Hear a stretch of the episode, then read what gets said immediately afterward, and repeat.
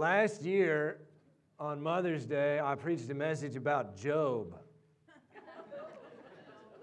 which was a good message and it helped people, but I felt bad about it afterwards. Nobody complained, at least none of the moms complained. A guy did complain, but it wasn't because it was Mother's Day, it's because he didn't like my theology. But but I felt bad about it all year. And in fact, I told the dental hygienist about it, and he said, That's terrible. You should have preached about Ruth or something. And I thought, I thought, man, the dental hygienist doesn't even give me any grace. But, but I wanted to preach a message about a Mother's Day message for you today and just encourage moms and parents in general. I was reading, I found this quote from this guy, John Wilmot. It said, Before I got married, I had six theories about bringing up children. Now I have six children and no theories. I thought that's about right. Before I planted a church, I knew a whole lot about church planting. I was talking to my one of my overseers, Pastor Greg Mohr, is the director of Charis Bible College, and I was out there teaching. And I said, What do you want me to teach about? And he's like, Well, say something about church planting. And I'm like, Well, I'm not sure I know anything about, about, about the. I mean, I've done it. We, you know, we're succeeding. God's with us. But once you, once you start doing something, a lot of the theories start to go out the window, and you realize you have to be adaptable. Is that true? And, and I think that's very true about parenting. I think being a parent in the 21st century is difficult. I mean, it's to be honest, it's probably difficult in any century, but there are unique challenges that we face in each decade, each uh, century. One of the unique challenges about raising kids nowadays, I think, is that comparisons are so readily available because of social media and things like that. And you can very easily get on Facebook and Pinterest and all these sorts of things, and you can find out what other people are doing. And we've got access to a a wealth of information that's just bombarding us all the time. There's so much information um, coming at us, and it's difficult to discern what the right thing is. And how many of you have anxiety sometimes if you're a parent about what, how to parent the right way? I mean, because there's all this there's all this information, and the, the information doesn't always agree, even among Christians. And what you end up having to do is make choices. So life's about choices, and then you got to roll with what happens and, and all that kind of stuff, and it's not easy. Um, but I was thinking about this, and I wanted to illustrate for you what, what a little bit of that looks like. Um, because, you know, one of the things that's happened is that is science has happened. And, you know, because of science, I know babies have been sleeping for thousands of years, but science has taught us how, ba- how to get babies to sleep. You know, we've solved this, right? Everybody that's a parent, you know that, that we've solved this problem, right? And, and so all you have to do is just get on the internet and research how to get the baby to sleep, and it'll fix the problem. So this lady, I appreciated it. She compiled all the different all the information about how to how to get babies to sleep at night. So I'm gonna I'm gonna read it to you, and, and after this, it'll solve all your problems. So this is what I mean. Molly and I, we've had three little kids, and so we've been through all this over and over. And, and all these things are things that you can find from, from the experts, the experts, about how to get the baby to sleep. So here's, here's the advice. You shouldn't sleep train at all before a year, before six months, or before four months. But if you wait till too late, your baby will never be able to sleep without you. College age children never need to be nursed, rocked, helped to sleep, so don't worry about any bad habits. Nursing, rocking, singing, swaddling, etc., to sleep are all bad habits and should be stopped immediately. Naps should only be taken in a bed, never in a swing, car seat, stroller, or when worn. Letting them sleep in the car seat or swing will damage their skulls. If your baby has trouble falling asleep in bed, put them in a swing, car seat, stroller, or wear them.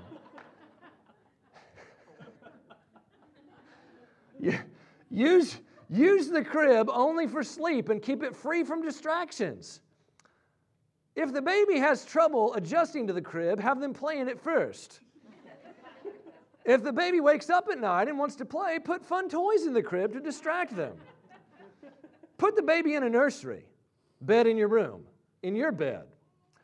Co sleeping is the best way to get sleep, except that it can kill your baby, so never ever do it. if your baby doesn't die, you will have to bed share until college.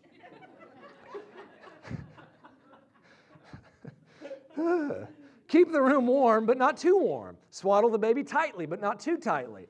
Put them on their backs to sleep, but don't let them be on their backs too long or they will be developmentally delayed.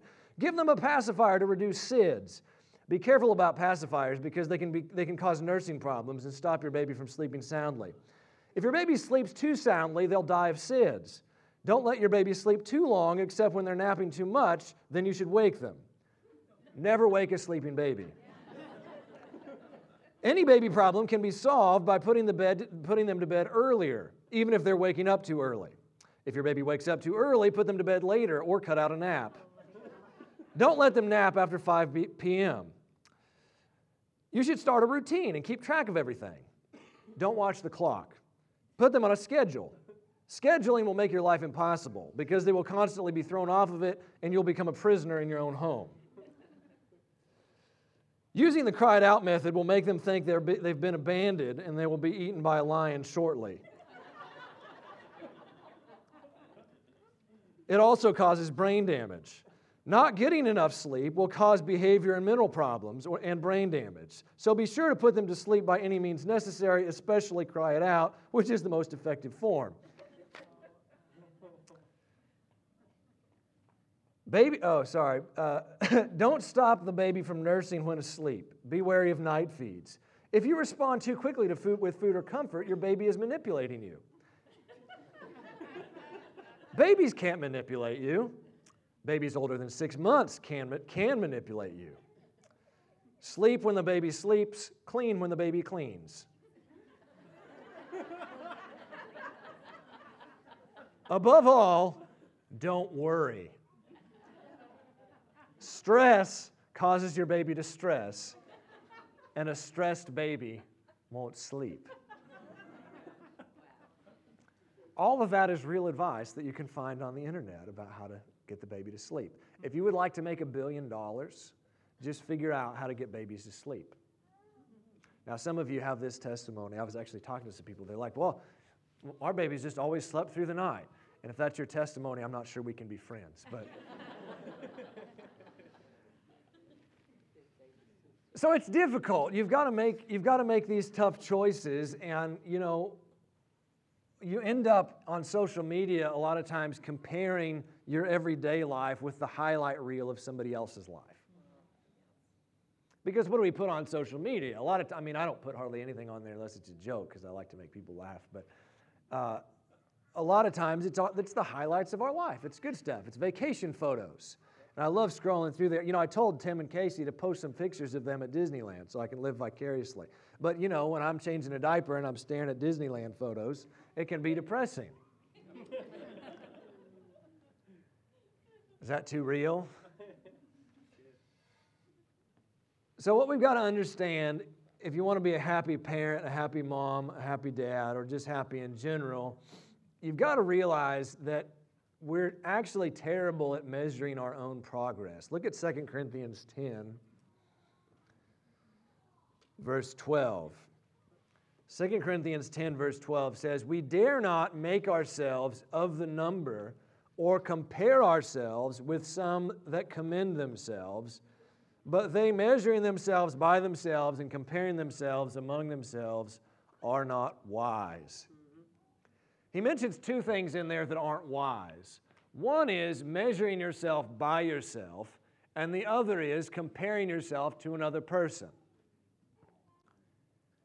Both of those things, he says, aren't smart. I think we know the first one tends to not be smart. Excuse me, the second one. We, we know we're not supposed to compare ourselves. How many of you know that? We know that. But the first one is actually more startling. He says, You're not really supposed to sit around measuring yourself by yourself, comparing yourself to your past, comparing yourself to, to what you think your goals should be. You're a terrible judge of how well you're doing. You just are. Paul said this in 1 Corinthians 4 and verse 3. Let's, let's turn back there and look at it. 1 Corinthians 4 and verse 3. He says, But with me it's a very small thing if I am judged of you. or of any man's judgment. Yes, I judge not my own self. It's a powerful verse of scripture. He doesn't say, I don't care if people judge me.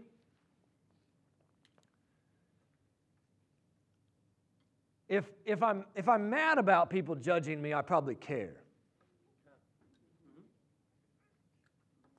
Right? He, he says, he says it's a very small thing to me. I don't really pay attention. I haven't noticed very much if people are judging me. There's this famous book called The Fountainhead. It's, it's an interesting book. Uh, and the, the hero in the book, his name's Howard. And at the end of the book, he's talking to the main antagonist, or the main antagonist is talking to him. And, and this guy has basically been trying to wreck this guy's life and destroy everything he stands for and stuff. And I forget the bad guy's name, but he says to Howard, What do you think about me? And Howard says, I don't. I don't. That's what Paul's thinking about, he's saying here. He's saying, I don't judge myself. I don't spend a lot of time in introspection. I don't spend much time worrying about whether or not I'm doing very good. And instead, I let God judge me. Now, that sounds terrifying if you don't know what God's like. But God is dad, and He's your biggest advocate. And if you will submit yourself, your, your self perception, to His opinion, you'll live a lot happier. If you've ever run on a treadmill, how many of you ever run on a treadmill? What you don't want to do is turn on the timer and stare at it while you're running. Because it's really depressing and the numbers move very slowly. We, we run on the treadmill a couple times a week, and what we do is we turn off all the numbers and we watch the TV. Put our eyes on something else, and then you can check your progress periodically. But if you're doing good, you can realize, wow, I've made it a lot farther than I realized in just a moment. But if you're continually trying to measure your progress and chart things, it doesn't, it's discouraging. Many times people will tell me, I'm discouraged about my spiritual growth. I don't think I'm, I'm growing enough. And what I tell them is, look, you're, you're a bad judge. You can't tell whether or not, it's like a plant. We planted these pots you know, we planted the kids. We, we're growing some tomatoes. Believe God with us, the tomatoes will grow, so my kids aren't discouraged. So we got some tomatoes and some eggplant and whatever. But if you go out there and you look at those plants every day, it doesn't look like anything's happening. But something is. And often the stuff that's going on is below the surface and you can't see it until there's a day of breakthrough. So he says, don't, don't judge yourself by yourself. Turn off the numbers. Similarly, you know, if, you if you like investing and stuff like I do, you, you don't want to look at your long term investment balance every day because it's going to go up and down and, and you ride the waves of the, the market and whatever, and it'll be depressing. So just don't, just one of the best things to do if you're, if you're young is just enroll in your your retirement account and just put money in there and then just don't ever look at it. Make sure it's invested, but just, just let it grow like a plant. Don't check it every day. So that's judging yourself by yourself, but you're also not supposed to compare yourself to other people. If you're running on a treadmill and you look over at somebody on the elliptical and you're trying to judge how you're doing based on what they're doing, you're going to be confused even if you're running on the same thing. You ever notice that? Because it looks like, well, that, that person looks like they're doing better, but you don't know how fast, you can't see the numbers. You don't know what stage they are in life. And the thing about the elliptical, I mean, you can be going, you know, like this, and I, I hate that thing because you're going like this, and you go like, I'm doing that for like 20 minutes. I've gone like a half mile. I'm like, man, we need we need to just run. I could have been run. I could have been anyway. I don't know who invented the elliptical. I don't like that machine. But it's a good picture of what life's like. You, you can't compare your race to somebody else's. You can't compare yourself as a parent to somebody else. You can't compare yourself as a, as a husband, as a wife. because you're running a different race. You're on a different machine. You have, you have different, uh, a different calling, a different anointing.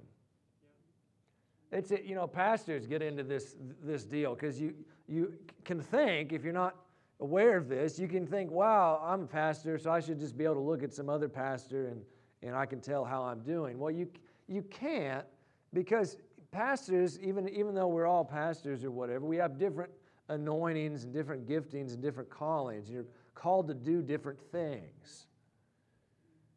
And you can't, you can't measure accurately what's going on by comparing yourself to somebody else. That holds true for any field, uh, whether you're pastoring or whatever. I just talk about that because I'm a pastor.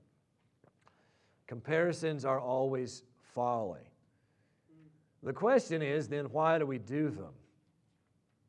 We tend to know this, right? That comparisons are bad. How many of you know that? Okay, you've been told that a million times. Why do we still do it? Molly brought this out when we were doing premarital counseling with some folks. I thought it was really brilliant. The reason we do comparisons, particularly in the parenting realm, is that you, you have to make all these choices, and it's hard to know whether or not you're doing it right. And we care deeply about raising our kids well. How many of you care deeply about raising your kids well? You don't, you don't want to screw the thing up, right? So, because of that, it, it creates some insecurity if you're not careful because you worry about whether or not you're doing it right. And there's, as I just read to you, there's a whole lot of choices. There's a whole lot of choices. And what we're trying to do is we're trying to get rid of our insecurity. We're trying to assuage that feeling of, of uneasiness about am I making the right choices? And one way to do that is to look at somebody else, and you can do it one of two ways. You can look at, you know, parents A and B, and you can say, well, I'm doing what they're doing, and their kids are okay, so I must be okay. That way's not horrible, but that's not what we typically do. What we typically do is we look at parents A and B and we think, well, they're terrible, so thank God I'm not doing what they're doing. and I must be all right.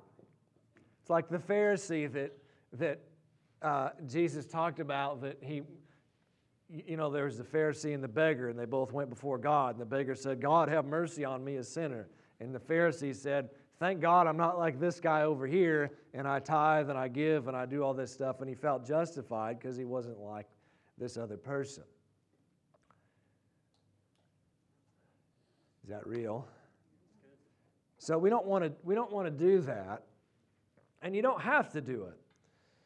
But much of the loud opinionating about various parenting choices, like for example, sleep training or not sleep training, you know, there's like if you go on church Christian message boards, there's like holy wars fought over that. And people are like saying people are heretics and about to go burn in hell and stuff because of because of their choices in those issues. It's really intense. I mean, so I'd encourage you not to get on there, but but uh, why do we do that? Why do we demonize people that, that disagree with us about stuff that's it's matters of per- personal conscience? There's not chapter and verse for any of that.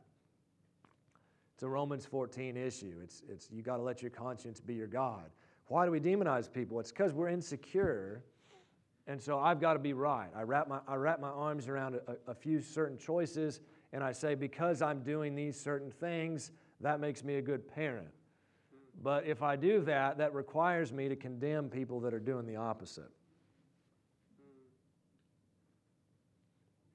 Is that real? We do, we do the same thing with theology. Uh, you know, we have different theological camps. And, and, look, I've got strong opinions about stuff. Um, but a lot, of, a lot of the strong opinionating in the church and stuff, it's, if you if you really drill down into what people are doing, people are scared. They're scared to be questioned about stuff, and they're scared to confront certain issues, and so eh, eh, they just they just latch on to certain things, and then they demonize other camps. Now, that doesn't mean that we just say everything is right and we agree with everything. I will tell you, you know, what I think, but I really work hard. I don't, I don't do this perfectly, but I'm, I'm Everybody say the pastor's working on it. I, I, I try to tell you what I think without demonizing people that, that disagree with me. And like I'm getting ready to take this class on eschatology. And eschatology is the study of the end, the end of the world. And you'd be amazed at how, how bifurcated the church is over this area and how we tend to demonize one another based on people's end times beliefs. And what's funny is the biggest, the biggest debate is, is actually over, at least in the, in the United States, it's, it's over a very narrow subsection of, of the spectrum of belief about the end times. So there's a broad spectrum of beliefs about the end times a lot of Christians are only aware of a very small part of it, and, and, but they hate each other. If you, some people believe in a pre trib rapture, and some people believe in a post trib rapture, and they don't, those two, they don't like each other a lot of times. All right, and that's, that's silly. Yeah, sure is. Hallelujah. I think it's silly. I might, I might do a series about all that. And I don't know. We'll see. It might be too big a can of worms, and I don't need people mad at me for things that probably aren't that big a deal. But anyway, Jesus help me. Okay, in theology, notice, notice number four. In theology, what's meant to assuage our anxiety about is not having all the right answers it's the reality of the Father's love for us. When I, when I really began to see how much God loved me and how much He accepted me and thought I was an awesome person, I didn't need to demonize people that disagreed with me anymore because I didn't need to be right in order to feel okay. Now, I believe I am right. okay, about a lot of stuff. But there's a lot of stuff I have questions about. I mean, I don't, I don't understand a lot of stuff, and, and, and, what, and, I, and I'm okay saying that, whereas I, I used to not be. And I thought that if a pastor said that, it was not good and it was cowardice, but that was because I was immature. So, anyway, um, are we making it? Is everybody all right? I feel like we're struggling a little bit. Okay. In the same way, in the same way, in parenting, we aren't meant to fix our insecurity by comparing ourselves to other people. Rather, we realize that God loves us and believes in us as parents. So, I wanted to go over some lies that the world and sometimes the church unfortunately tells moms, and then, and then we'll replace them with the truth. Now, these work, you know, for, for to some extent for husbands as well, although they're, they're uh, some of them are particularly moms. So, you know, typically they tell you if you're a mom, you're supposed to be really nurturing and patient, you know, because all moms are nurturing and patient or whatever. And so, so what, they, what you start feeling when you hear that, if, if your mom is, well, I don't know if I'm nurturing and patient enough. You don't have to raise your hand, but if, if anybody's ever felt that way, that sometimes, sometimes that's it. It's a criticism, but, but you can't escape because then the backside of that is, is they'll tell you, well, you're too nurturing and too patient. You got to push the kid a little bit. It's like, well, which is it? You can't win. You know, the world will tell you, you, you aren't, well, the church really will tell you you aren't woman enough if you don't stay home with your kids and not work. And so, you know, they'll, they'll say, well, you know, your kids are, oh, they're making all these sacrifices so you can go have your nice career or whatever. And they'll shame you. On the other side, there'll be people in the world that'll say, well, you know, if you don't if you don't have a career in addition to your kids, then you're a traitor to your gender.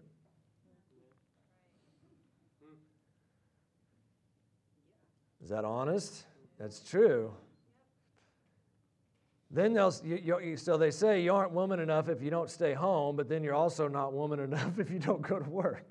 And, and so, so they'll say you can't you can't have it all. I mean, you can't you can't you know, have a great home and great kids and a, be a great mom and be a great wife and have a great career and do all this stuff. You have to make choices. You can't, you can't have it all, right?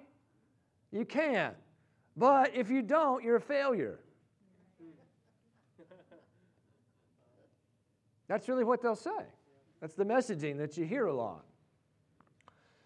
Or they'll say, You aren't pretty enough. You know, you've had all these kids, you ought to, you ought to lose some weight or you ought to do something, but make sure nobody knows that you don't care about, make sure everyone knows you don't care about how pretty you are. Otherwise, again, you're a traitor. uh, we already did this one. You're not pushing your kids enough, but you're also demanding too much from them. I like this one. If you don't parent, here's a lie, okay? This is a lie. So what, sometimes at church we, we laugh at lies together. So I'm going to read half of it, and then we're going to laugh together. So, so here's the lie. If you don't parent your kids perfectly, they will turn out to be psychopaths. Ha ha ha ha ha ha. So what that does is it makes everybody, that lie makes everybody uptight and they helicopter. And so then they'll say, but if you helicopter, that likewise will make your kids insane. ha ha ha. And you can see why it's hard to be a parent nowadays. Well, luckily, God isn't saying any of that stuff. Do you want to know what God is saying? Let's look at Ephesians 1.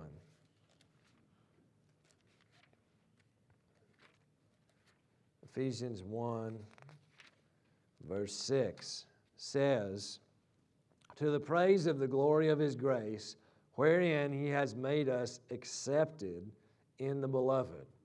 I want, to accept, I want to suggest to you that means that you are accepted as a parent, as a grandparent, as an aunt, as an uncle. If you're involved in a kid's life, you're accepted. What's that mean? It means that you're different than all the other parents that you know. And you're okay as you. You can be you and be a good parent. You don't have to be me, you don't have to be Molly, you don't have to be somebody else. You can be you and be a good parent. You're accepted and loved right where you are. Colossians 1:12, let's look at that one.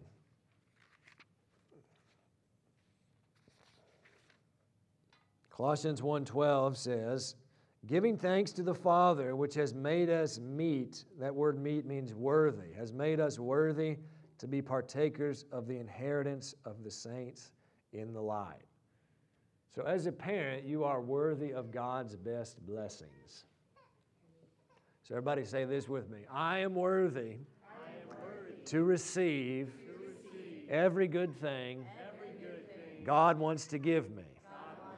I am worthy to receive God's best blessings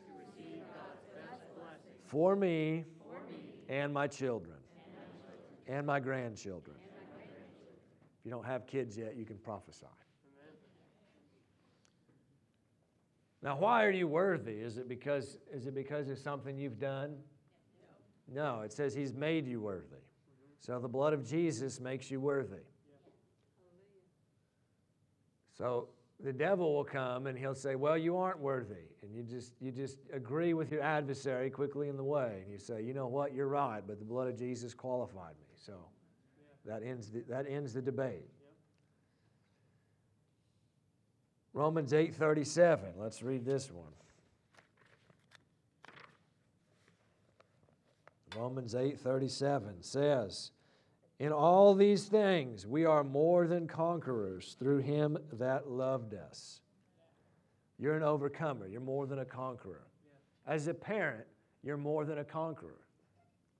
You're more than an overcomer. That means Jesus said, In this world, you'll have tribulation. How many of you know as a parent or grandparent, you have tribulation? The tribulation comes. But Jesus said, Fear not, I've overcome the world means you're, you're well able to. Con- so, what's Jesus saying about you? The world's saying you're not equipped to deal with the problems that are, that are facing your kids and grandkids. Jesus says, No, no, no, no. By my grace, you are well able to deal with this situation. You can overcome it. Is that a good word? Colossians 2, verse 13. We've just got to replace the lies with the truth. Colossians 2, verse 13.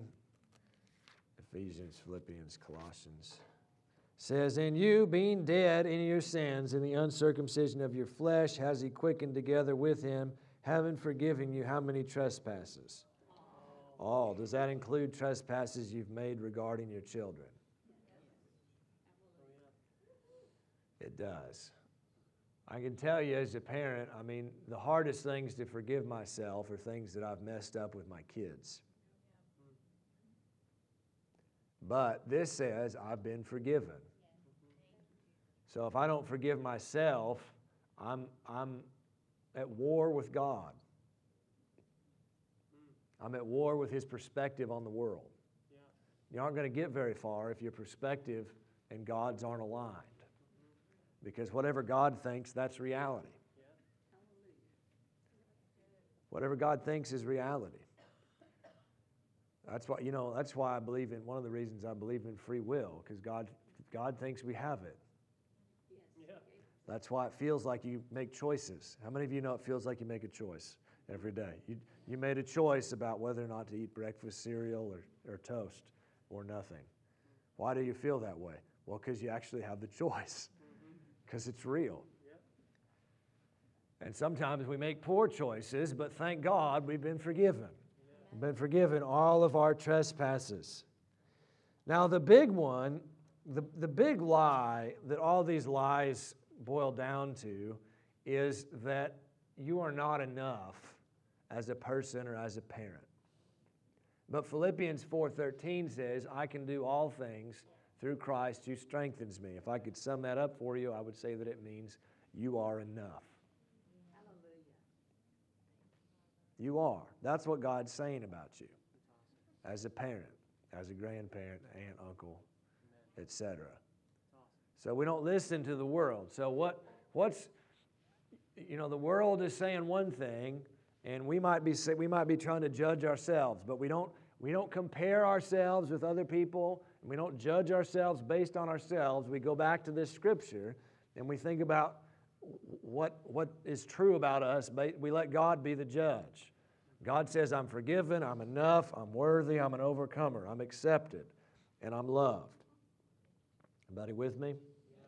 Now, I wanted to give you one of the things I think that is, is one of the other reasons that we do the comparison thing is that it's sometimes we don't have an objective standard of what, what good parenting looks like. So I made a list of things that good moms do, and I thought I would, I would read this list to you. I didn't give it to you because I didn't want you to cheat. I'm going to read this list of things that good moms do, and then you can, you can look at the list and you'll be able to tell by the end of this whether or not you're a good parent. Okay, so what I did was I thought about all the good moms that I know in my life, which I've been blessed. I, I know so many. My wife's amazing. I had a great, I have a great mom, and and you know I've met so many great moms here. So I just thought about all of the great moms in my life, and I thought, what do they have in common? What are some things that great moms do? So the first thing I thought about was, and you can write these down if you're taking notes, is that great moms make mistakes. How many of you, how many of you know a great mom? Okay, how many of you have noticed that they mess stuff up sometimes? So, as a mom, the next time you make a mistake, just say, Thank God this must mean I'm a good mom. Because that's what good moms do. They do. Do good moms make mistakes? They do. Good moms do that. You know what else I've noticed sometimes? Sometimes good moms feel overwhelmed. Good moms feel like that. So if you've ever felt overwhelmed, you might be a really good mom. I've also noticed that sometimes good moms will get angry and, and yell and or cry or both at the same time. How many of you seen a good mom do that? so the next time that happens, say, Thank God, I must be a good mom. I've also noticed that sometimes good moms might eat too much ice cream. Praise Jesus. Good dads might be guilty of that as well. I've noticed that good moms sometimes fail to live up to their own standards. Even good moms do that. If you're catching my drift, this should be the opposite of condemning. You understand what I'm, everybody understand what I'm doing here? I'm not, I'm not okay. I'm, I'm worried a little bit that I'm not. the, point is, I'm trying to get you to, to, to, to see that everybody struggles. Okay? Uh, so, good moms have grace for themselves and for their kids. And good moms are honest with themselves and their families about what they're going through. And then, lastly, this is my favorite one. I think that good moms learn to enjoy life more by not stressing out about whether or not they're enjoying it enough. Whenever you have a baby, uh, what do people come say to you? They grow up so fast, right? So, what they say is make sure you enjoy it.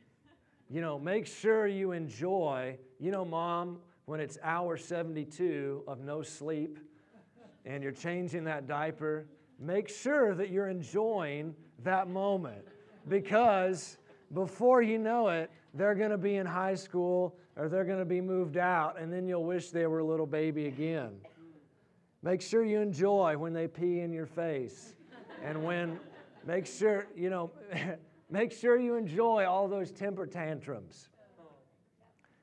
And what this does, because, because it, here's the truth they do grow up really fast.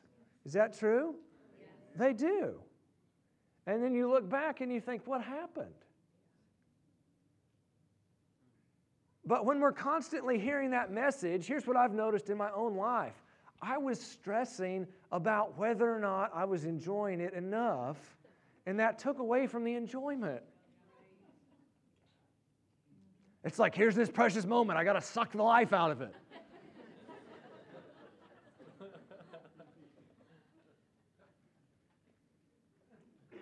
it doesn't, it doesn't work very good.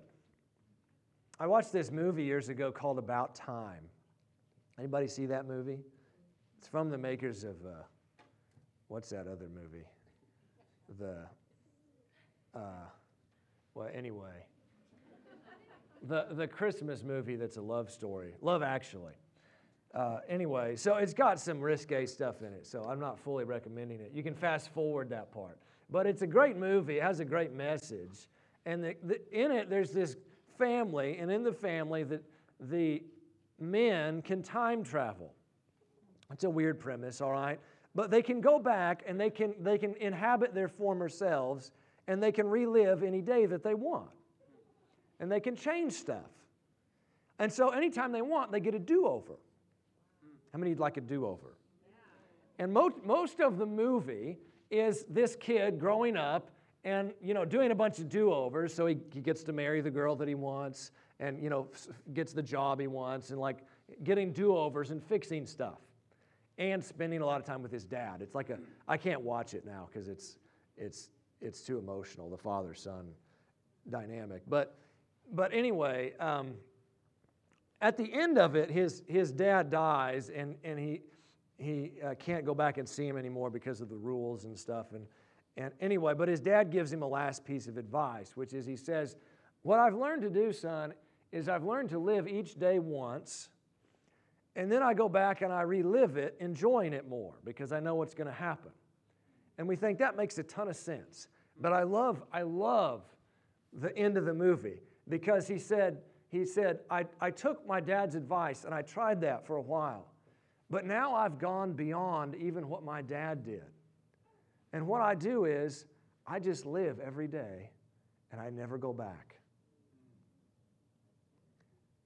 And I just, I just enjoy the life. I enjoy the ups, I enjoy the downs, and I don't stress about whether or not I'm doing everything perfect. Because let's get real, if you had that ability, you would go back and try to make every day perfect. And in doing so, none of them would be. Because part of what makes it perfect is all the problems. It's overcoming them, it's the ups and downs, it's the highs and lows. So, last point you know, Jesus honors moms.